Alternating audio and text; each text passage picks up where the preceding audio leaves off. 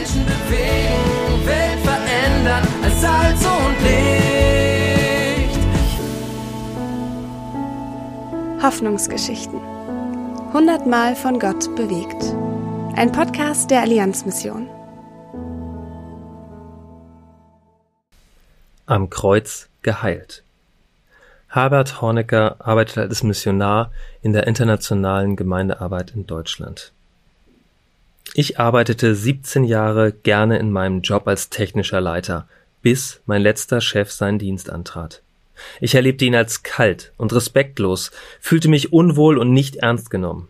Weil ich daran verzweifelte und nachts nicht mehr schlafen konnte, schrie ich zu Gott, um eine andere Arbeitsstelle zu finden. Wie durch ein Wunder bekam ich einen Traumjob. Doch mein Herz war immer noch verwundet und verletzt. Ich seelte mich nach Heilung und wurde fündig. Das Vaterunser brachte mich dazu, einen Seelsorgeprozess zu beginnen.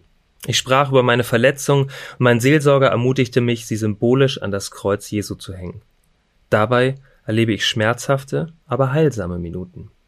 Nun erinnere ich mich zwar noch an diese Erlebnisse, jedoch bedrücken sie mich nicht mehr. Ich erlebe, dass Verletzungen an meiner Seele am Kreuz Jesu geheilt werden. Dazu aus Matthäus 6, Vers 12. Wie auch wir vergeben unseren Schuldigern. Lesen und ermöglichen Sie weitere Hoffnungsgeschichten unter allianzmission.de slash Hoffnungsgeschichten.